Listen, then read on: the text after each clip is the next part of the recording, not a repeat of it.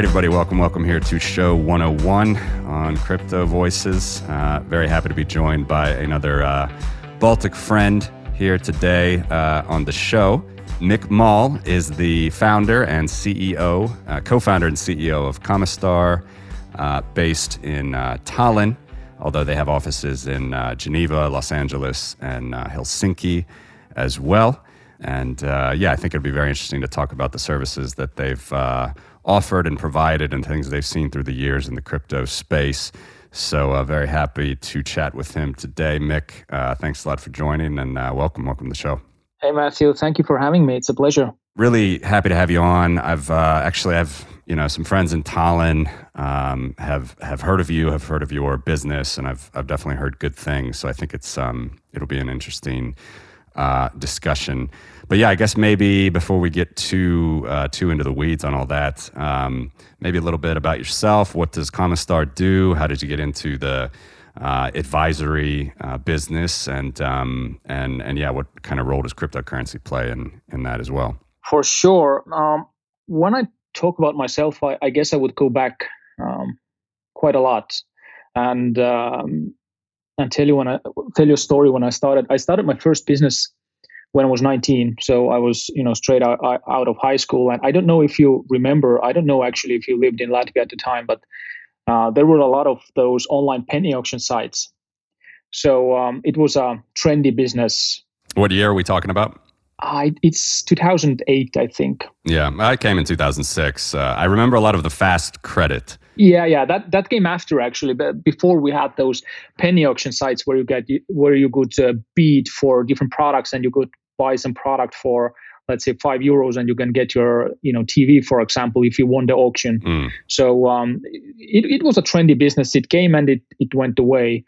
Um, but anyway uh, estonia when when we had this first penny auction site in estonia then it blew up. It was very popular and i was 19 at the time and uh, two of my other co-founders of that business were uh, you know same age. We didn't have any business experience and none of our parents were entrepreneurs as well. But we thought that it's good idea to go to Latvia because Latvia didn't have a penny auction site yet.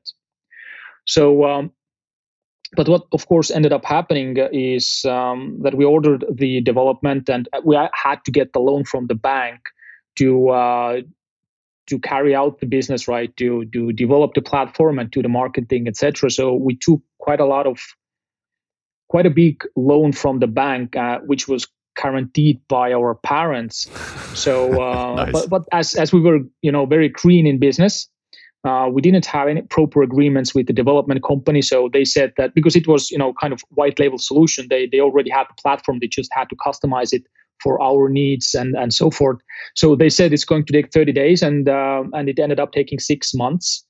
Uh, and of course, once we were ready, there were a lot of uh, penny auctions in Latvia and matter of fact, like one week before uh, before we launched, there was a big uh, uh, big kind of uh, headline in the national newspapers in Latvia that you know one penny auction scammed people, etc. So um, so um, yeah, when we entered the market, it was already sat- saturated, and uh, and there were you know a lot of scams going on, and and so you know long story short, the business failed pretty badly.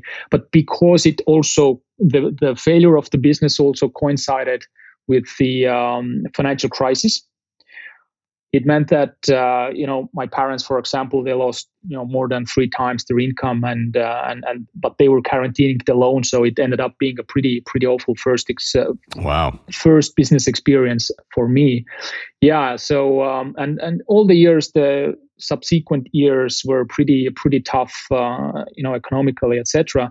But I did start, be, did try to start, you know, many other businesses, but nothing really took off. So uh, when I was 23, I started sending out emails to uh, entrepreneurs in Estonia, and I was checking, you know, who um, I, I, was checking the the uh, job portal to see the um, different uh, different job listings and uh, what seemed to be interesting, you know, in, in an investment space, in financial space, because I thought there's money in that space, right? So, and I and uh, I, I, was just sending them emails that you know I, I, will come and work for you for free and tried to send you know these emails to the to the known entrepreneurs in Estonia. And a funny story: one of the best known entrepreneurs in Estonia uh, actually called me and, and and talked to me about 15 minutes how to how to get rich and and that I shouldn't work for free. um, but yeah, that's pretty pretty interesting. Was it Jaan Tallinn? But no, no, it wasn't him. The founder of Skype, in case uh, one of the, I guess, the first employee of Skype, right? Yeah, uh, something like that. Writer of the code of Skype, yeah, yeah, famous yeah, uh, yeah. entrepreneur, but yeah, yeah, we can we can talk about Skype a bit later as well and how it has uh, kind of played its role in Estonian startup ecosystem. Um, but uh, one Finnish entrepreneur ended up replying to me and, and and wanted to go to a meeting and have a chat, and so I met with him and uh, we ended up starting an e-commerce venture together where he funded it and, and I, I was doing the work. Um, but uh, we worked on that for one year and it didn't work out. So it, it, it, was at the end of the day, it was a failed project. But he had just begun or started a Comistar office in Finland. And he asked me if I want to do the same thing in Estonia. So that's how I ended up being in, in, in this business. So I started, I, I didn't really have any options anyway. So I started this Estonian office. I, I loaned 5,000 euros from him, uh, rented a small cubicle office in the city center of Tallinn, hired one accountant, and, and that's how we started. And also, I studied law in the university, so it wasn't, you know, really, really far from uh, what I was, uh, what I was actually studying. So um, mm-hmm. yeah, that's that's how we started. And our first um, focus was on the Scandinavian entrepreneurs and helping them to set up their Estonian companies and optimize taxes a bit because you know Finland, for example, is a very high high tax uh, society, uh, while Estonia is probably one of the let's say one of the most favorable taxation environments in Europe. Yeah. So that's how we started. Yeah, it's it's really interesting uh, to hear because. Um, I mean, I think that's, you know, most entrepreneurs will tell you that, you know, it's organic. There's not necessarily a clear and pristine vision uh, from the beginning about what you're going to get into and what you can do and what works and what doesn't. It makes me uh, think of a, a, certain question I wanted to ask you for sure regarding Estonia. I think certainly most Europeans know a lot of the favorable things that have happened in Estonia with, with tech or regulation or taxes, as you mentioned. Uh, Americans as well, I think certainly in recent years, are starting to hear about this more.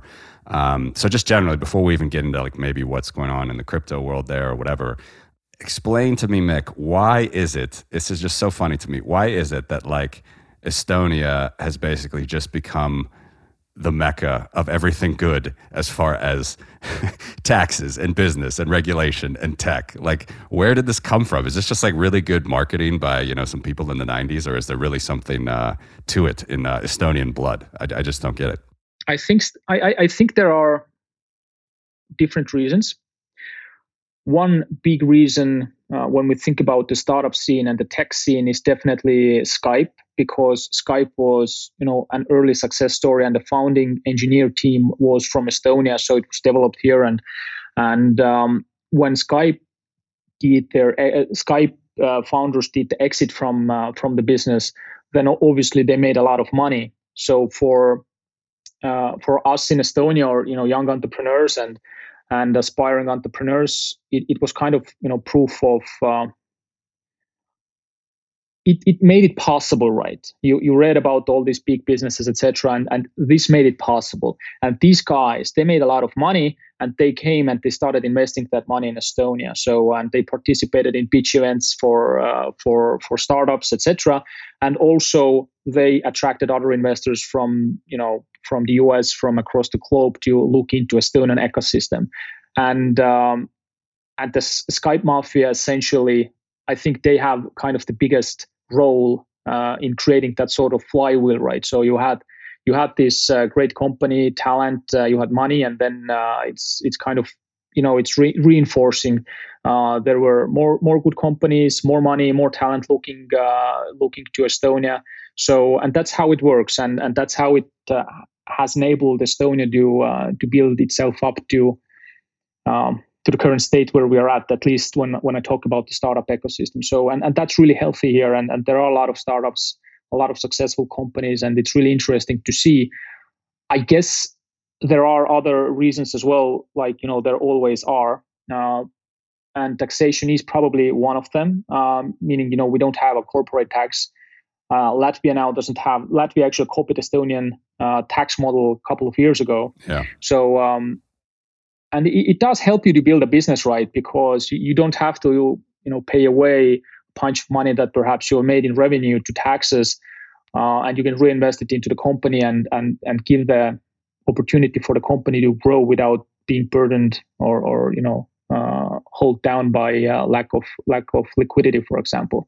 Just really quickly on that, it's basically just a dividend tax, as I understand. It's a, it's a sliding scale, but it's a dividend tax only if you take profits out of the company is when you would be taxed, right? Yeah, correct, correct.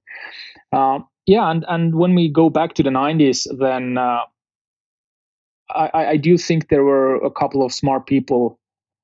For one, uh, I think it was Mart Laar that um, uh, that implemented the flat tax rate uh, system, which means that uh, it, it, was simple, right? The, most old Europe has this gradual taxation system, and but it's also harder to manage uh, that sort of system. So Estonia went uh, for the simplicity um, and um, and and and trying to give that opportunity, you know, for for companies, entrepreneurs, and and and try to kind of um, what's that word in English? Um, well, well, to, they try to make that environment as good for for businesses as possible, and and I do think that has paid a lot of dividends. Yeah. And and then we also have the timing right. Uh, I mean, uh, when the Russian tanks uh, left um, left uh, at the beginning of the 90s, then it was a time when you know there it, it was kind of a chaotic environment uh, there weren't laws and there weren't any enforcement to actually make sure that laws are followed.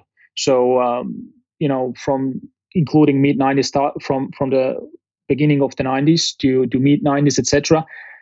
You know, it was a complete shit, shit show, right?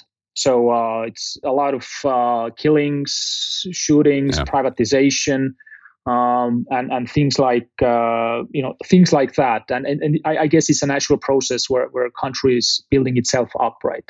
So, um, but um, it also meant because it, it, it, did coincide with the time when uh, you know the uh, IT and internet and and uh, things like that and software started to started to um, develop and and uh, take kind of gain traction in mainstream and, and so forth. So um, and and as we didn't have a you know a regulation upon regulation upon regulation, which is very hard to change if you want to implement any any kind of system on the governmental level, then you have to change a lot of regulations, which isn't always easy. And then you also have a lot of incumbents uh, incumbents in the government that you know they're pro- protecting their own position there, so they don't want these changes to happen. But we didn't have that, so it was pretty it was a good ground to build up uh, Estonia uh, based on technology because that's that's how Estonia has been built up today.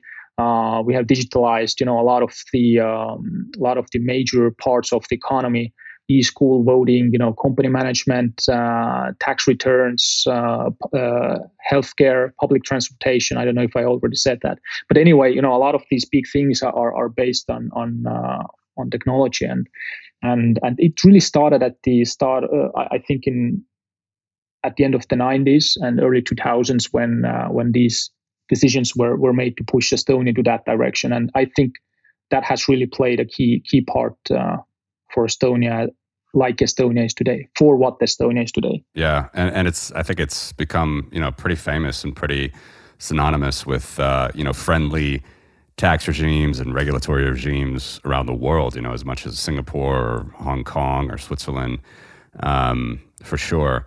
Uh, and it's interesting too because you know having the uh, heritage that I had when I came back from the U.S. to Latvia in 2006, uh, it was always it was always like you know Estonia is doing its better bit better. Estonia is like way ahead of of Latvia, Lithuania, you know, as far as um, you know, just modernizing its infrastructure. And at least you mentioned a lot of the things that happened, I think, in all post Soviet countries, you know, like these contract killings and just uh, the wild, wild sort of East, East days of mm-hmm. uh, no, no uh, regulation or no rules. And, and I, we have a lot of libertarians who listen to the show as well. So like I can be pretty hardcore if I want to, as far as, uh, how how it maybe should be ideally in an ideal world. But the interesting thing is, yeah, they all came from you know all the former Soviet countries came from this sort of greenfield space, like you said, where you can just do whatever is best. And it's it's very interesting to me that Estonians have uh, really, really, it seems, uh, I think both in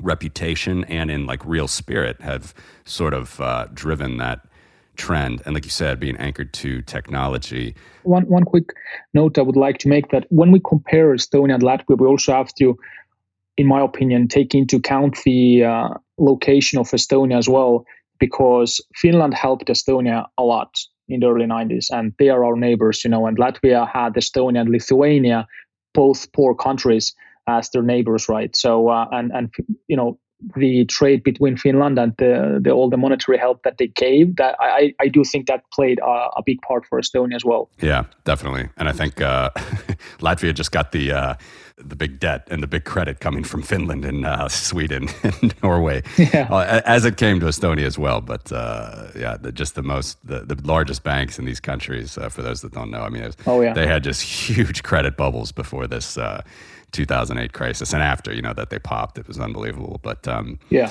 but uh, yeah i think you're right definitely the estonian investment capital was or sorry finnish investment capital was huge into estonia but i did want to ask you as well because you mentioned them you know like e-voting uh, infrastructure public uh, infrastructure transportation um, yeah there as well i mean it seems very very efficient like is there any just quick examples about you know what's much easier in say an Estonian's life than I don't know even like a, a Spaniard's or a French person's. Are you, are you aware of like some of those? Well, due to my uh, occupation and what I have been doing with Comistar, the most obvious exa- example for me is just you know starting a business, which is a pretty bureaucratic process in uh, in Western Europe. Uh, and in Estonia, it's you know I, I, just log in to the state portal uh, with my ID card or mobile ID or whatever, and I register a company in 30 minutes. So uh, that's that's pretty different, right? Uh, and that's why also there are a lot are a lot of Spanish, French, German, Italian, Greek uh, entrepreneurs that are coming to Estonia and using the Estonian e-residency program to set up their companies. And uh, they it's it's just easier. It's just a lot easier and it's a lot more cost effective uh, compared to uh, what they have to do in their own countries. So that that's probably the most or the easiest answer i can give. I haven't i have never filed taxes in in other in these countries so i don't know. Uh, but i assume it's a lot of paperwork yeah yeah it's still a lot of paperwork in the us as well i can tell you that and unfortunately i'm taxed on worldwide income, so I get to deal with that every year. Yeah. But uh, let, us put a pin in all that. I still want to come back to uh, some of the early days. I think it's interesting. I have a couple. Uh, I've heard a couple interesting stories myself. First of all, with Mart Laar, um, this is not really a personal story, but I've heard that uh, like the only uh, economics book that he read before becoming, you know, the first prime minister of independent uh, Lithuania at the age of I think like 32 or 33 or something was he read Milton Friedman's uh, Free to Choose, which is great. And again, we have some hardcore libertarians that like may not think Milton Friedman is the the best libertarian philosopher, economist, but I mean, it's pretty good if you're starting from nothing and uh, the only thing that you've read when you become prime minister is Milton Friedman. So I thought that was great. And I mean, uh, yeah, what is his sort of reputation? You know, the first prime minister of free, independent Estonia after the, the Soviet Union. What is his uh, sort of reputation today? It's a good, uh, good question. Mm, he hasn't been active in politics for some time. He had some health issues, so um, he hasn't been in the media for a long time. But for me, I mean, I'm 32 years old, and and for me, the it, it's it's definitely positive compared to most kind of politicians that I see on the media do, today. But it also, you know, I, I wasn't. I, I, was just a little kid when he was the prime minister, so um, I didn't experience, you know, his uh, tenure or, or when he was uh, in the office sure sure. in a way that I, I experience po- uh, politics today. So it's very hard to uh, you know be sure, but it does feel to me that at the time, um, especially because you know Estonia was such a young country, I do feel that politicians, including Mart Laar, had Estonian interests more in their hearts and minds than the current politicians do. Yeah. Meaning, Yeah. It, it seems like today, uh, you know, all that politics is is you know driving your own agenda, your ideology, and uh, trying to make sure that uh, you have your position, you know, in the next government or in the European Parliament. So you know everything that you do would look great for your you know whoever is is in the Brussels and and to have their approval and and so forth. So there's very few statesmen left uh, uh, in, in politics. At least that's how it feels to me. Like everybody's out for their own interests. So, uh, in, in that sense, I, I think his reputation is rather good. Uh, but definitely, there are people, you know, perhaps who are older than me, uh, that think that you know it's he, he did not do as good job as as he could have, or or things like that. But anyway, you know, politics is you know power is always corrupt. So Sure. I, it's it's very yeah. That's that's my pretty much my opinion. Uh, It's it's very Yeah, yeah. I, th- I think it's just interesting. You know, I, I, I've it's it's probably going to be one of my life's mission. One of my goals is to continue to educate Westerners in particular about like sort of the damages of socialism and communism because I mean we see it rising again today and in China and and in, in Russia still very dictatorial and just crazy stuff going on right now. And these three little countries, you know, the Baltics that were the first out really of the Soviet Union and um, you know, there's just so many interesting little stories about, you know, preserving your independence, regaining your independence, you know, charting your own path. I think it, I think it really is a good lesson, you know, even for, you know, Frenchmen and Germans and people that, um, you know, th- they learned those lessons, sure, like 50 years ago, but like, you know, you forget it.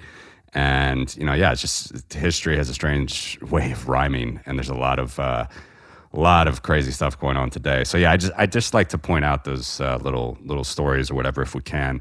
Here, this is another funny one actually for you. Um I used to work for uh, two Americans actually uh, in Latvia, but they were in the Peace Corps in the early '90s, like right after the fall of the, the Berlin Wall and, and the Soviet Union dissolved. And one of them was in Estonia, and so this is like '92 to '94. And he told me the story that so he's working for the Peace Corps. Like their title is like business development. I don't really know what that means. Is in back in '92 to '94, like some kids coming over from America. But anyway, uh, you know they were around. They were volunteering and helping and doing things, uh, you know, and what they could, and maybe some translation stuff as well. But there was a report uh, that they were trying to do about that maybe it was I don't know local transparency or something in the in the in the government or something, and you know there's no internet. You can't really do web research. So they had to like call businesses and stuff. And then they thought they would call the uh, president's palace. And they called and uh, they just called the general number you know like in the phone book or whatever.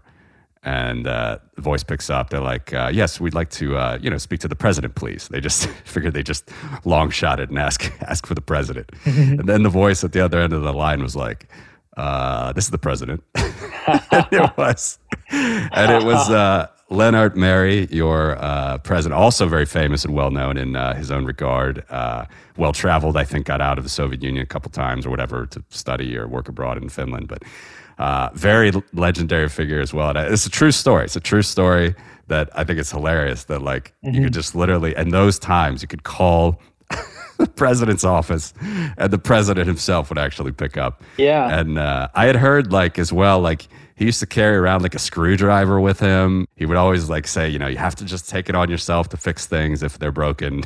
and like really was a remarkable uh, character, it seems. Yeah, yeah, he's uh, very much loved in Estonia. So, um, and he did a great job as well. He spoke a lot of languages, um, and um, seems that you know he was a very good communicator um, because you know foreign, um, let's say, ministries, etc. They everybody got along with him very well and and uh, respected him. So uh, he he definitely had a very positive I- impact um, for Estonia. So uh, yeah, I agree. He's uh, he, he he he's he's one of the greats, I guess. Yeah. So it's just cool. I think that um, more people need to pay attention to, you know, this part of the world because they really did start from a blank sheet. Yeah, that says that says a lot about the state of the you know country if you can call to the president's office and he he picks up himself. So it's yeah. Yeah, and it's I mean, of course it's of course that won't happen today, and of course it's all different with social media and whatever. But um, just a very interesting time to me, and that was you know that was ten years before my time as well. Before I was you know. Uh, at least trying to act like an adult over in uh, in Eastern Europe. So yeah, 10, 15 years. So so it, it was yeah. It, it's it's an interesting juxtaposition, I think, of like what you hear about politics and like you hear about like true like liberty and freedom. And so I, I really think it's Estonia is just a great story, and I definitely think more people should uh, you know keep following up on on what they're doing. So yeah, maybe enough pontificating about that. We can get more more concrete with what you guys are doing. So interesting story as well about how you got into the business and, and eventually uh, fell into business advisory.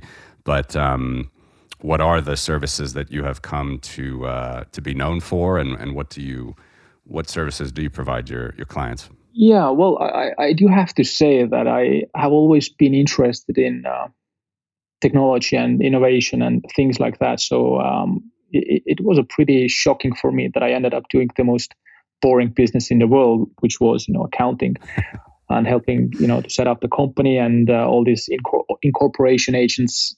I think it, ha- it, it's kind of a gray area. You know, they always have some fishy websites, and it, it, it seems to be a world that lives you know by its own, and and uh, it's just a different different industry.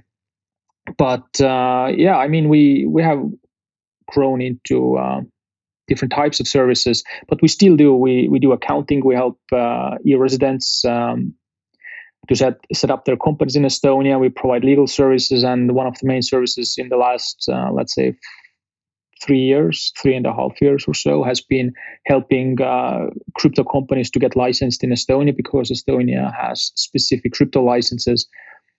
But overall, it's um, it's support services for companies that are coming to Estonia and they want to uh, want to uh, build up your company out of Estonia, and we, we kind of do everything from A to Z, Z, Z A to Z. Mm-hmm. yeah, yeah uh, either one is yeah. fine. um, so and and help them, you know, just to manage your business in a more effective way. And we built uh, our own company management software for that, and uh, we are still kind of uh, working on that and making it better every day. Yeah, so that's pretty much what we do with Comistar. So uh, it's still kind of boring industry, but we have a very interesting clients when it comes to crypto.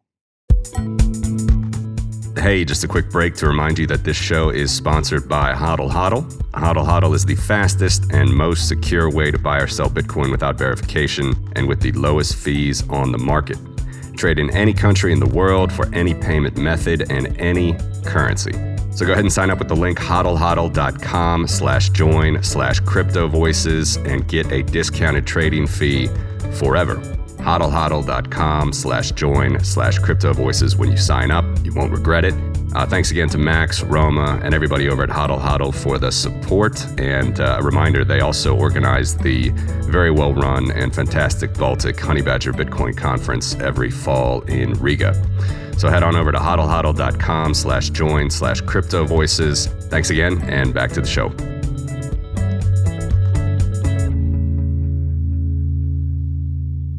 Yeah. So speaking of crypto, I mean, uh, Estonia as well was very early to the game in trying to provide some framework for businesses to operate.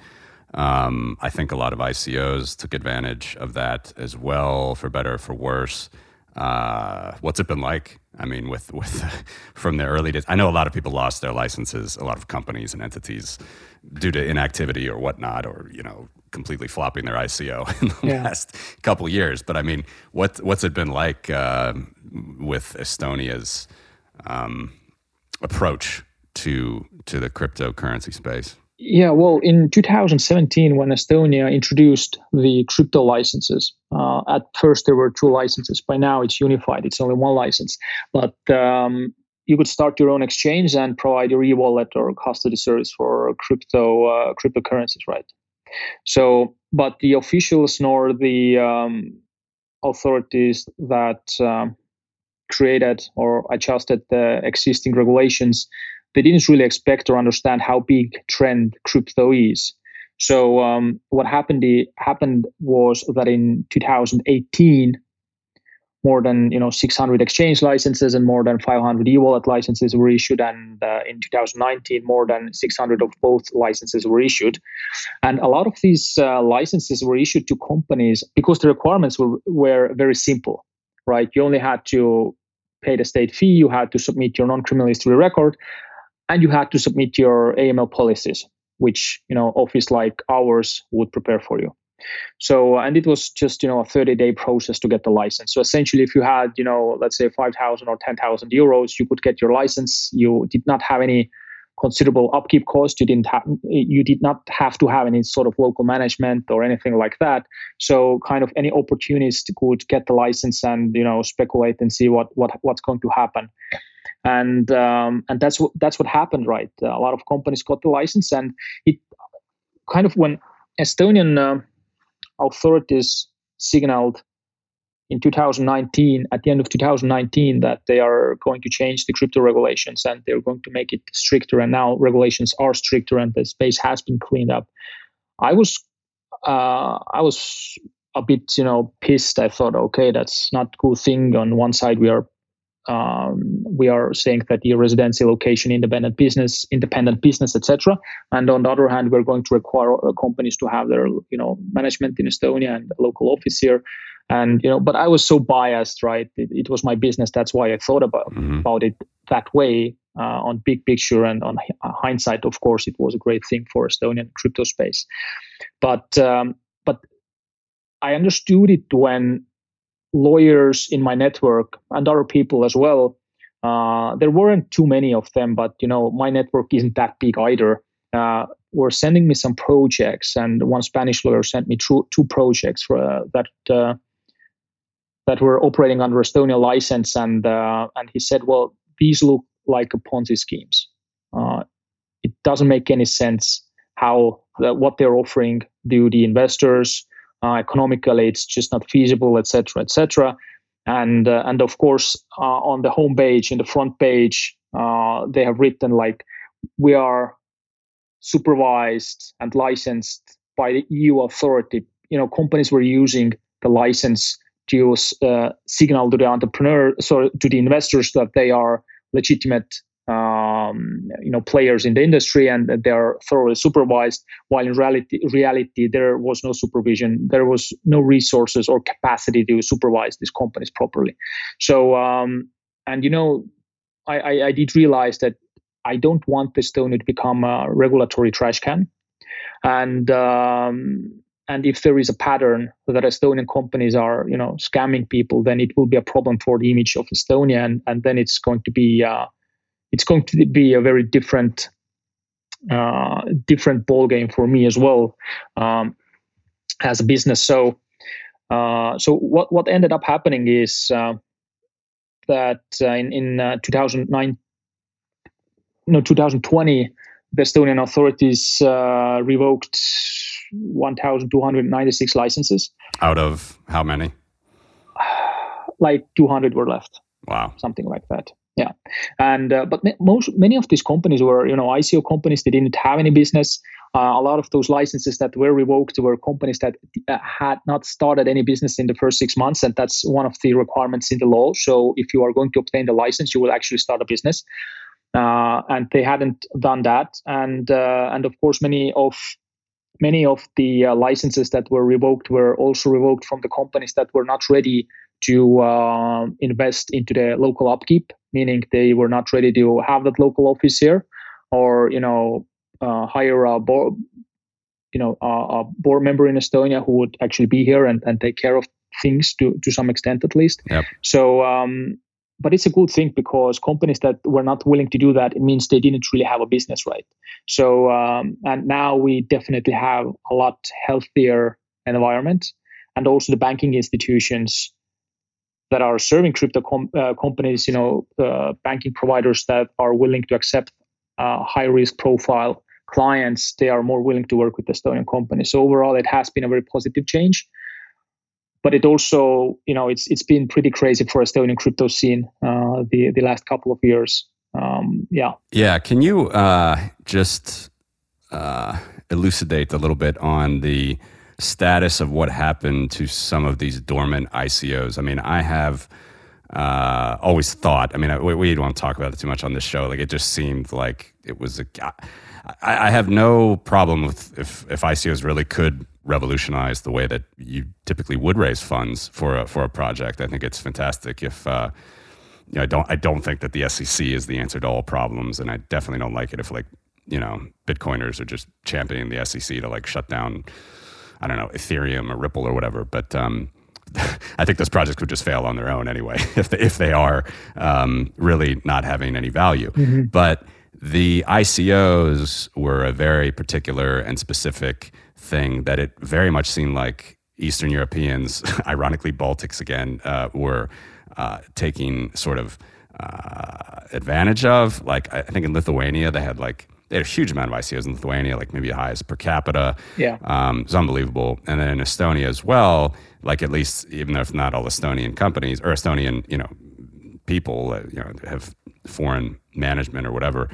Was there any like action taken, or you, was it just sort of like uh, you know, we just sort of forget about it and just like, you know, all the money that was lost, that just, you should have known better. And it took, and I have no problem with that, by the way. I'm not saying that investors need to be babied. Yeah. I think caveat emptor is very important, you know, let the buyer beware. Um, I absolutely think that's an important principle. But w- was there any like I know the SEC, you know, is trying to target a few projects, right? Ripple being perhaps the most uh, recent and most prominent. But was there any sort of action taken against some of these failed projects in Estonia? Yeah, on, on behalf of investors, let's say.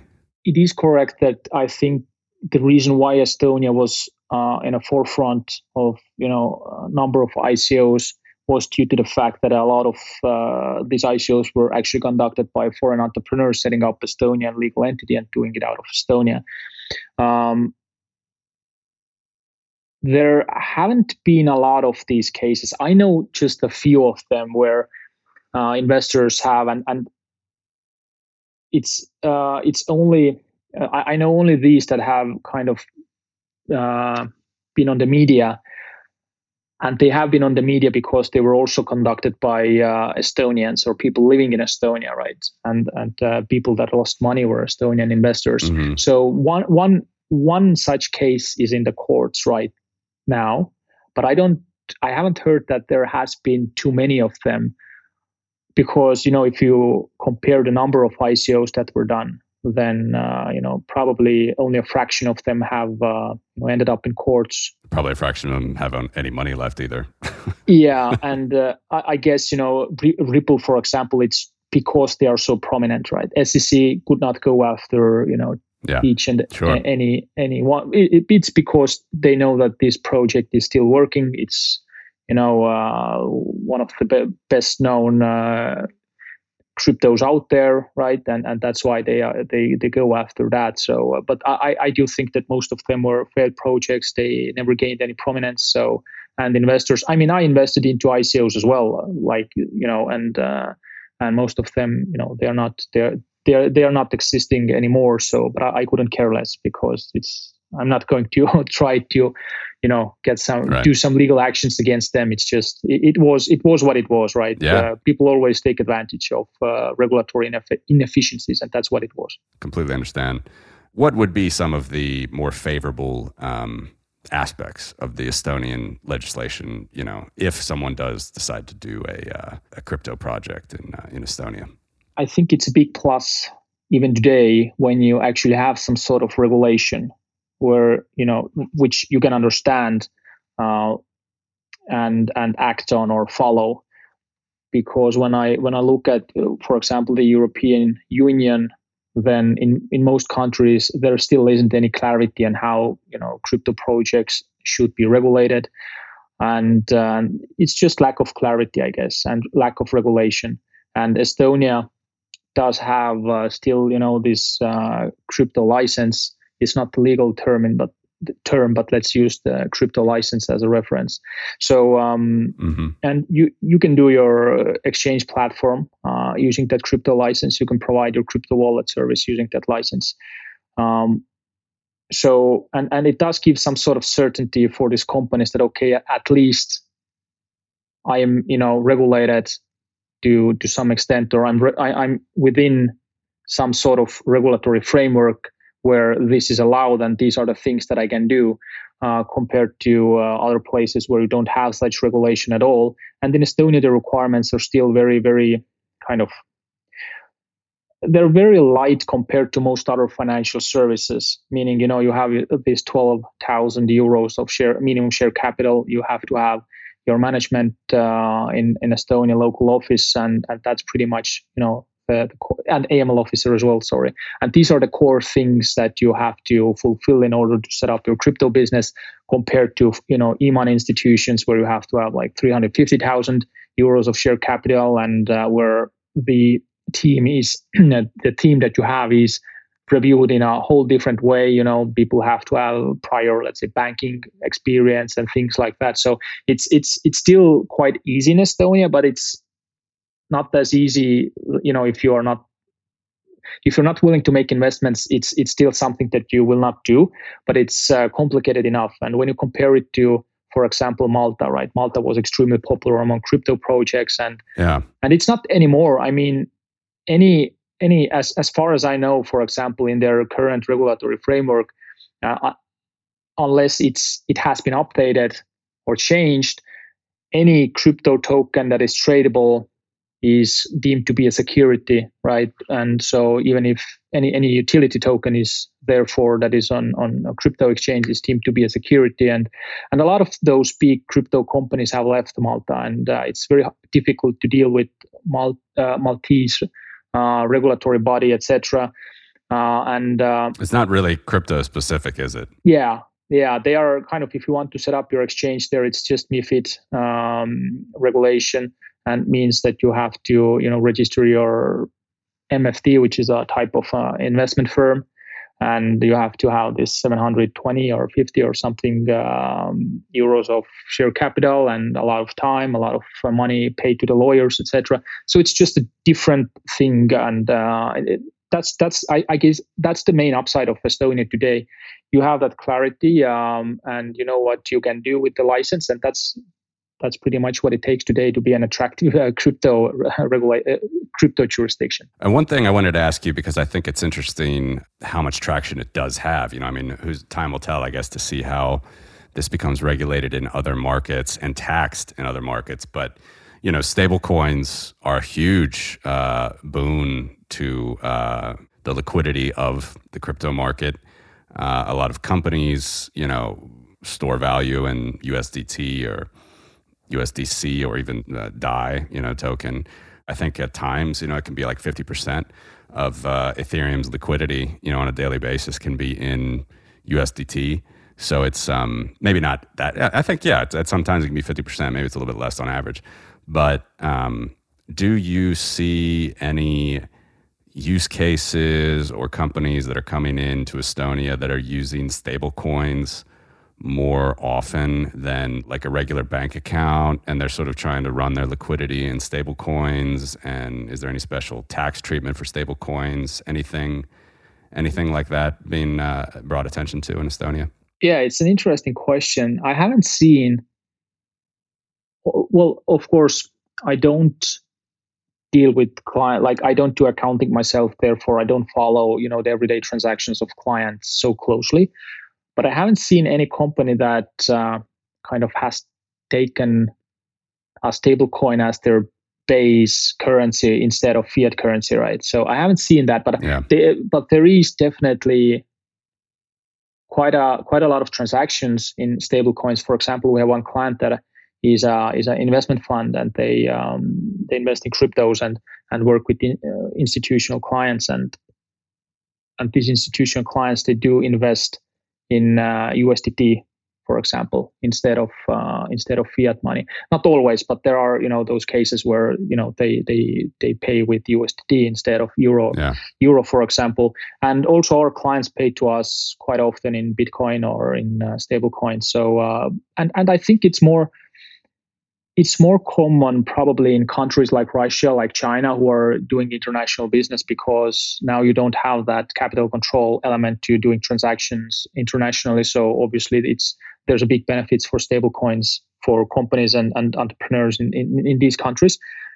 but it's definitely a growing trend to use stablecoins more and more. So, uh, and even when I talk on behalf of uh, my own businesses, then uh, I I do hold you know USDC, and it's just sta- it's just staking, right? And, uh, and instead of holding euro, so it's something that is.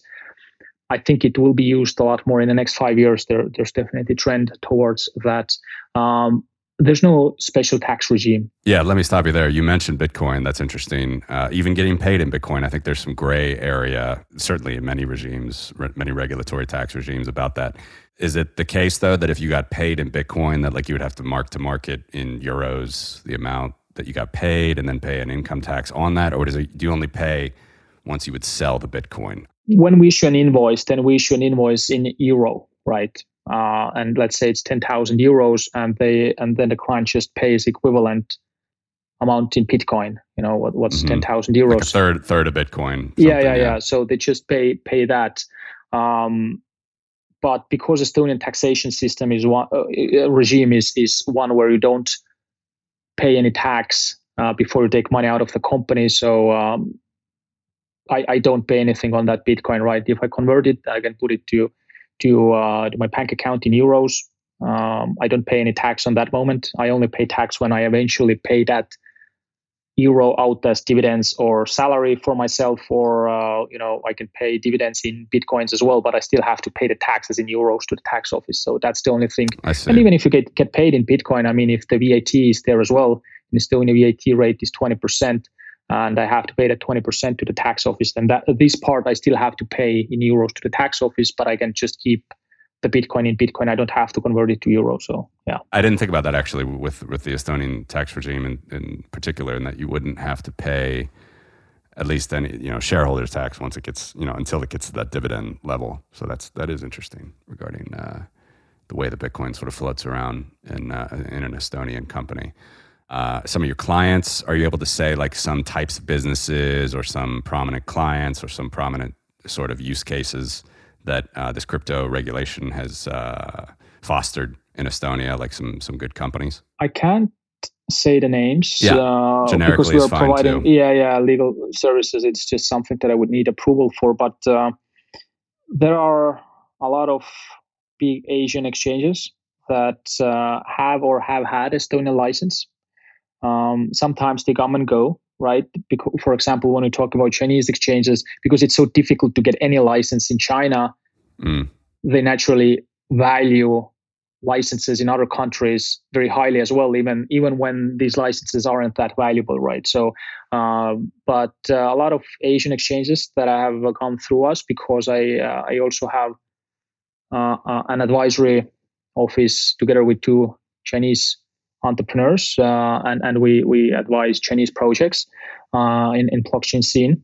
So um, that that has been probably the reason why we have seen uh, so many Chinese exchanges. Uh, but we also uh, have clients in uh, in lending space, and and you know some of the names are probably you know very well known, and, and some of the biggest um, lenders where where Bitcoin is collateral. So yeah we, we have we have clients from all over the place when it comes to crypto. It would be crypto like lending companies, right? It wouldn't be like a bank.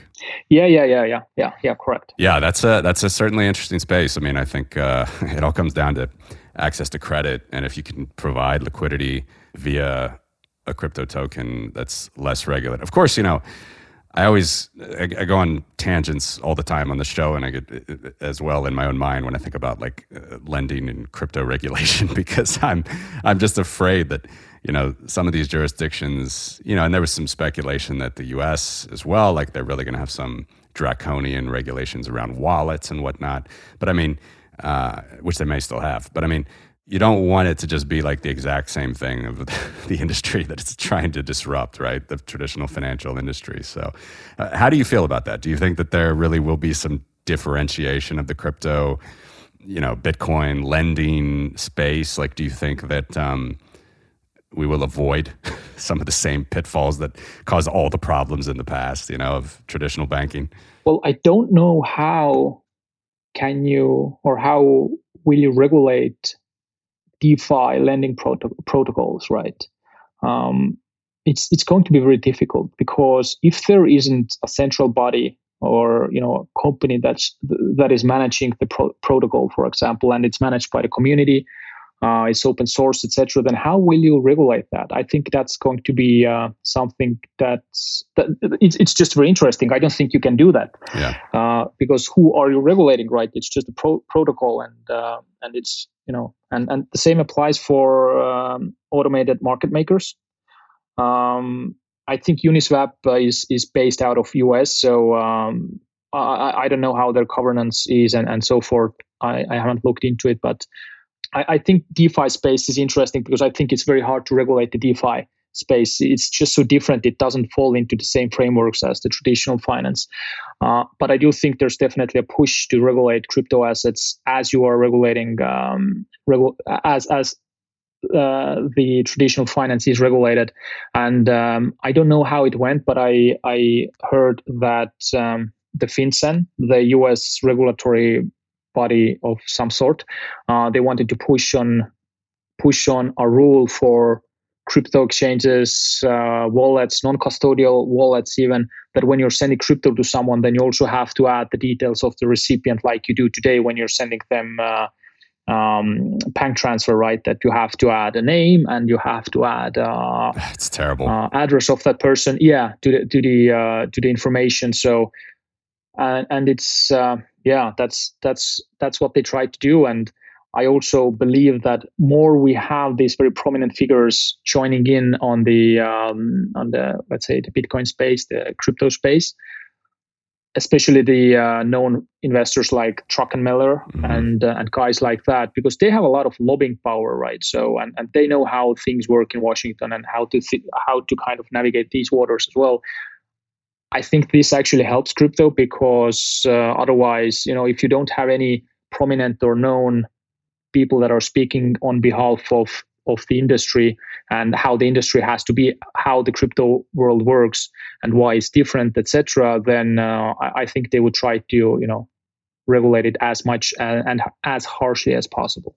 yeah, it just makes you wonder, like where where would that end game get to? Because you know everybody's talking about it. You know, central CBDC, central bank digital currencies, or centrally backed digital currencies, and um, Yeah, you want to hear a, hear a joke? lay it on me. Uh, I just uh, I, I read it. Uh, I, I read it last week.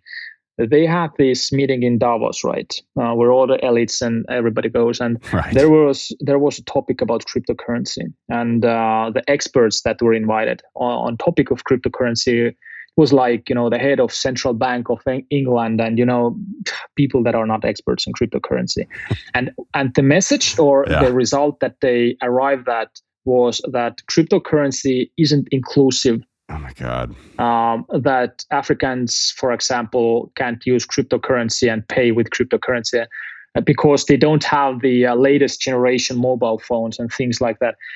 Oh man, it's it's it's just you know, and, and fiat currency is inclusive. Or what, what are you telling me? Right now, people don't have access to the USD; they have access to crypto. It's just it's just madness. So um, and and that's kind. But but why it matters is you know there are a lot of people and policymakers uh, that go that are in Davos and and then they will communicate the narrative about the industry and usually you can expect that if that is the narrative there then this is going to be pushed up on uh, on, the countries and and uh, policymakers so yeah we'll see how how it will play out Yeah, it's it's incredible. I mean, that that's just an incredible thing to say.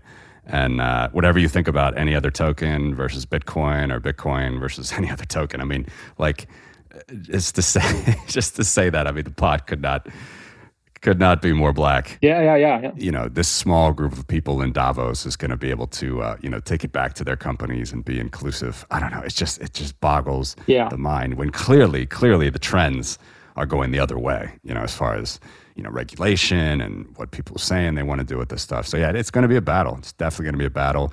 What uh, What do you guys think about Bitcoin? there's so much happening all the time in this space right now the, all the all the rage is about defi right and nft and and so on uh, but for me personally bitcoin it's it's like your last piece of freedom that you have the fact that you have it it, it just gives you a peace of mind right so uh, that you have you know something that's that can not be taken away from you because everything else can be taken away from you.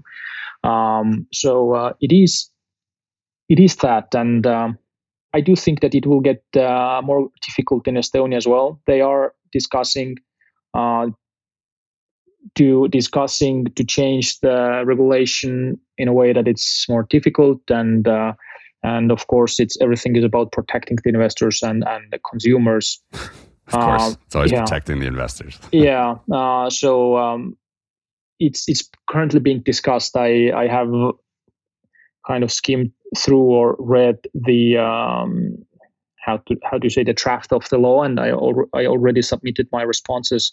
Nice. To the uh, ministry as well. It's benefit of a small country, right there. You can actually get your. Yeah, yeah. It's it's kind of like a public. Uh, how to say it's uh, they kind of call you up on that, like everybody involved in this market, and mm-hmm. uh, you know, just give feedback what you think on the law, and and then it's it's going to go forward. You know, hopefully they take something into account, um, and uh, and that's that's what it is. And they are planning. If it's going to take effect, then it's probably going to be in 2022 uh, summer when when they try to enforce that.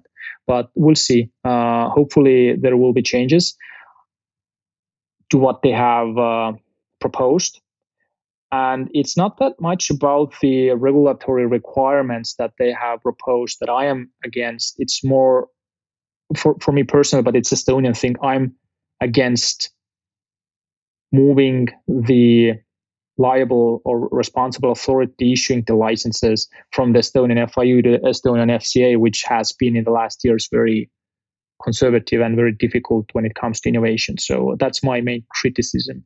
Uh, but we'll see what will happen. I, I mean, there's some time, but uh, hopefully, hopefully, you know, it won't go through in a way that has been presented at the moment. You do have an office in Switzerland, which is also, you know, branding itself as this uh, crypto valley or whatever. I don't know if they're still using that term, but you know, this crypto Silicon Valley. You have uh, offices in the U.S. as well as well as Finland. So, I mean, what are your clients thinking there? I mean, do, is it a is it a common sort of recommendation to come to Estonia, or do you offer other solutions in other jurisdictions? Like, yeah, it's completely different. I mean, the Swiss office doesn't deal with crypto at all. It's mainly for tax structures and for Scandinavian entrepreneurs. Uh, I see. That is a typical typical client, uh, wealthy wealthy Scandinavians.